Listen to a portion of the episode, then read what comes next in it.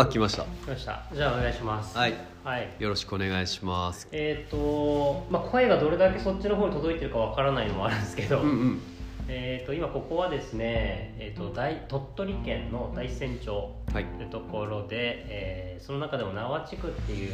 人口1200人ぐらいの地区なんですけどその中の、えー、と今は使われてない縄保育所という56年前ぐらいにもう使われなくなった保育所の方ですね、うん。そこの方に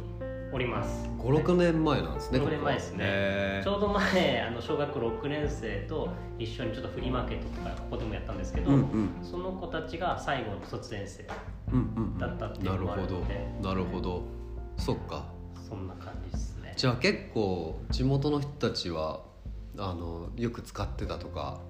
子供通わせてたとかそうそう親御さんとかは結構思い入れはある場所だとは思います。そうだよね、はい。へえ面白い、うんうんうんまあ、なんとなくこの配信は、えーっとまあ、この廃校になった場所を使って地域の、えっと地域自主組織っていわゆる民営団体ですね、うん。この地区のまちづくりみたいなことをやっていこうっていう団体がありまして、うんうん。で、まあ、僕大見茶と言うんですけど、えー、と移住してきてこっちの方です。この団体に関わ組織に関わってます、うんうんうんでここの、えー使われなかった場所を地域の人が使える場所にしていこうってことで今、えー動いてるんですけどもともと生産者の方も多い、うん。農業系の生産者の方も漁業系の生産者の方も多いっていうのもありますしまちづくりって結構もやっとぼやっとしてる言葉で分かりにくかったりして関わりにくさがあるなとうんう思ったので、んうん。とりあえずあの緩やかに関われるものとして食ってすごくツールとしていいなと、食べ物。食べ物ですね。うん。でなんかそれを食べれる場所とかがあったらいいなっていうことでじゃあこシェアキッチンというか、うん。みたいなものを作ろうっていうのが一番最初のきっかけで。なるほど。でシェアキッチンか僕でもそれ作るのにリノベできねえなと思リノベーション？リノベーションですね。回収作業できないなと思って、うん。その時に思い浮かんだのが、まあ、ケンケンさんで大江さんで、はい。で大江さんはまあ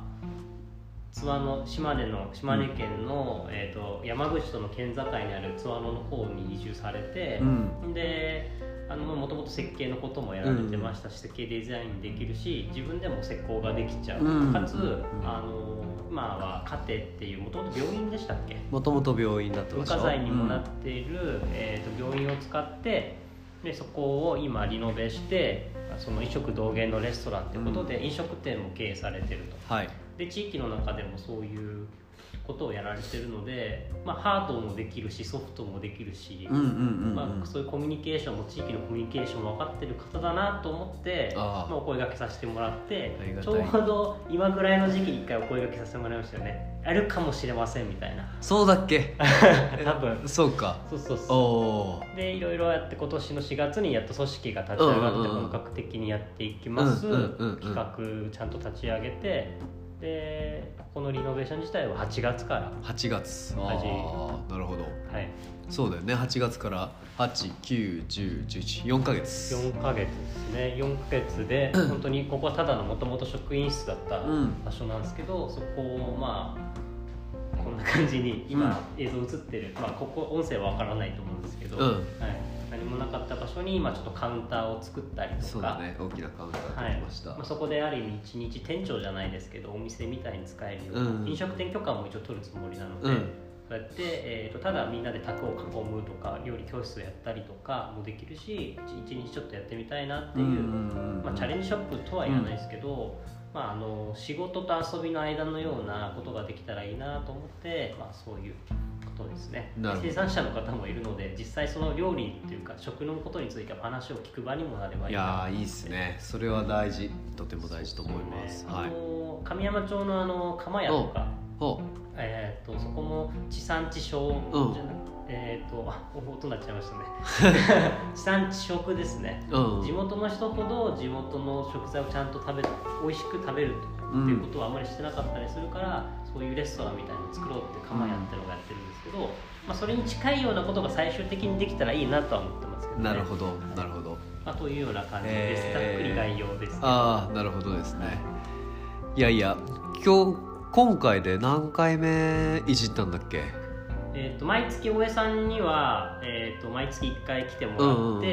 えー、とワークショップを一緒にやってで結構やり方が変わってますよね。ずっといるわけじゃないから、ずっといるわけじゃない。ずっといるわけじゃないから、基本的には、えー、と毎月来て一緒に作業してじゃあ宿題これね次来るまでにやっといてみたいな形でやってるじゃないですか。うん。だから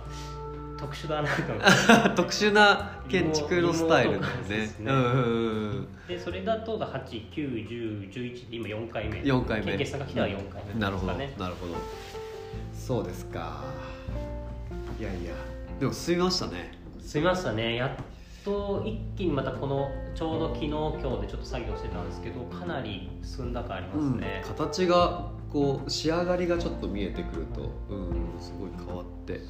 くる今までは下地みたいなことをずっと作ってきたので、もちろんなんかなんか形ができてきてるよねっていうのを見てきたんですけどちょっとのぺっとした感じがありましたよね、そうだねなんか、うん、修行だよねその こう何骨組みしか見えない段階ってこうなんだろう。どこまでやればいいんかわからんみたいな。そうっすね僕もなんかまあある意味建築っていうか、D、あの DIY 自体が結構ど素人なので、うんうんうん。まあそこからえっとまあもともと建築をやってた子がうん。移住してきたりとか、うんうんうん。そういう建築とか、まあ、作るのが好きで、うん。結構できちゃうっていう人が、まあ、地元の方にいて、っていうところに協力いただきながら今進めてるので、うんかなり心強いですよね、僕も勉強させてもらってますし、うん。なんかインパクトも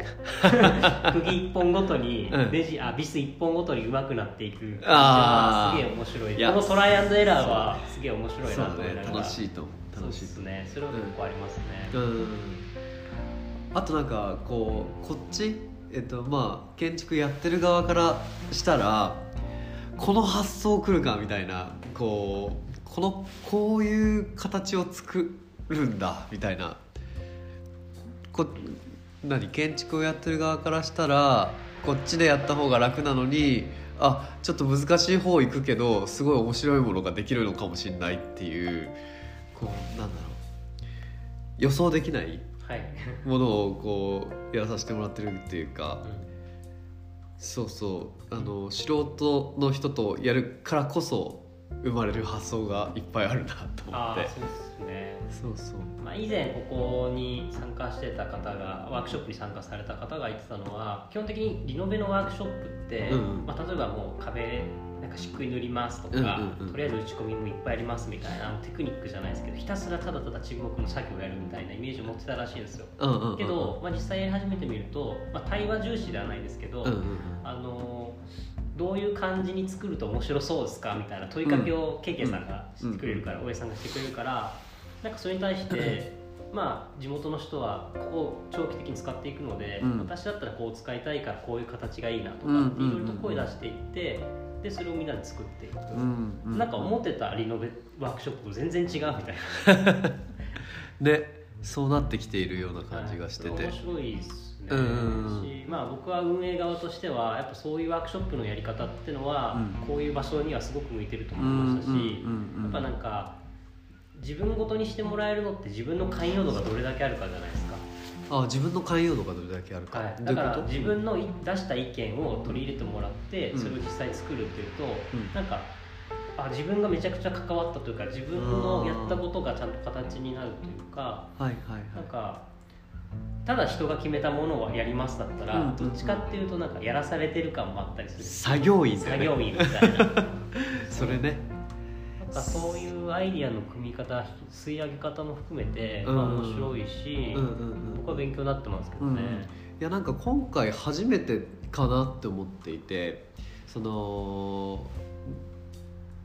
みんなの意見を吸い上げて作るみたいなものって。でだから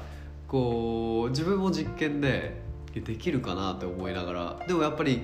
こうみんな自力があるというかやっぱ経験とか見てきてるものがあるから、それを信頼して作っていくっていうのもすごい面白いなって思って。そうっすね。ある程度方向性こっちだよとかも言ったりするしあのただこうこれを作るにはどうやって作ったらいいと思うみたいななぞなぞをこう 常にやっていて。そうそうそうそう考えさせるみたいな。だからこうあそっちで来るんだ。じゃあそっちだったらこういうふうに作ったら面白いかもねみたいな感じで。そうっすね。なんか最初に設計というかこんな感じで作りますみたいなイメージを作ってもらったじゃないですか、うんうん、作った。あれってもう崩れてもいいよね前提で進めてるじゃないですか。だからだいぶ変わってきたところもあります。変わってきたかもしれない、まあ、映像的に多分映ってないと思うんですけどその方に舞台があったりとか最初想定してなかった。その舞台の こう仕組みも面白いね。まあそれはそのうち見えるとして。うん。そうですね。なんか面白いなっていや超面白い。うんやっぱそうやって作っていくっていうのが楽しいなって思ってますし、まあ、僕自身もなんか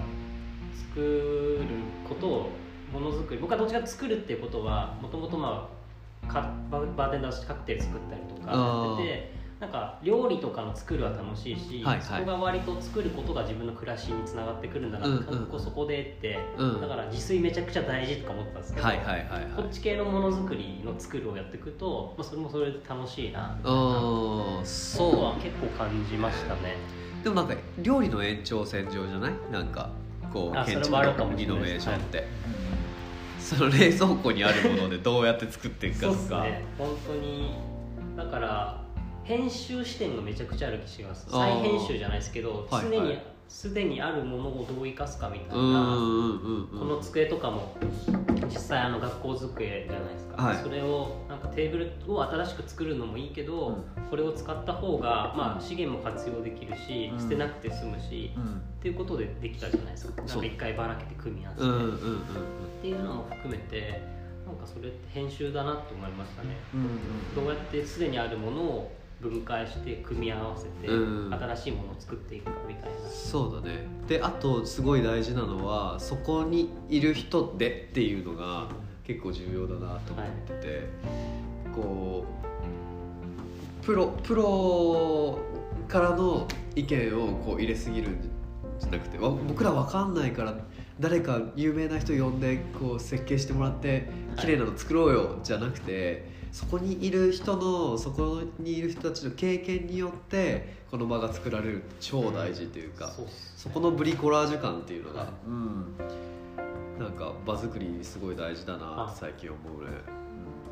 なんかここの縄の輪っていう組織を立ち上げた時のコンセプトがまあなんか3つ3つというかなんか集まるつながるやってみるみたいなことを最初に考えてたんですよ。で集まるつながるやってみる、はいうん、でっていうのを最初組織立ち上げます。で地域のために何かやれることやりましょうみたいな出てくるんですけど、うん、そもそも何をみんなが求めてるのかってこともわからない、うん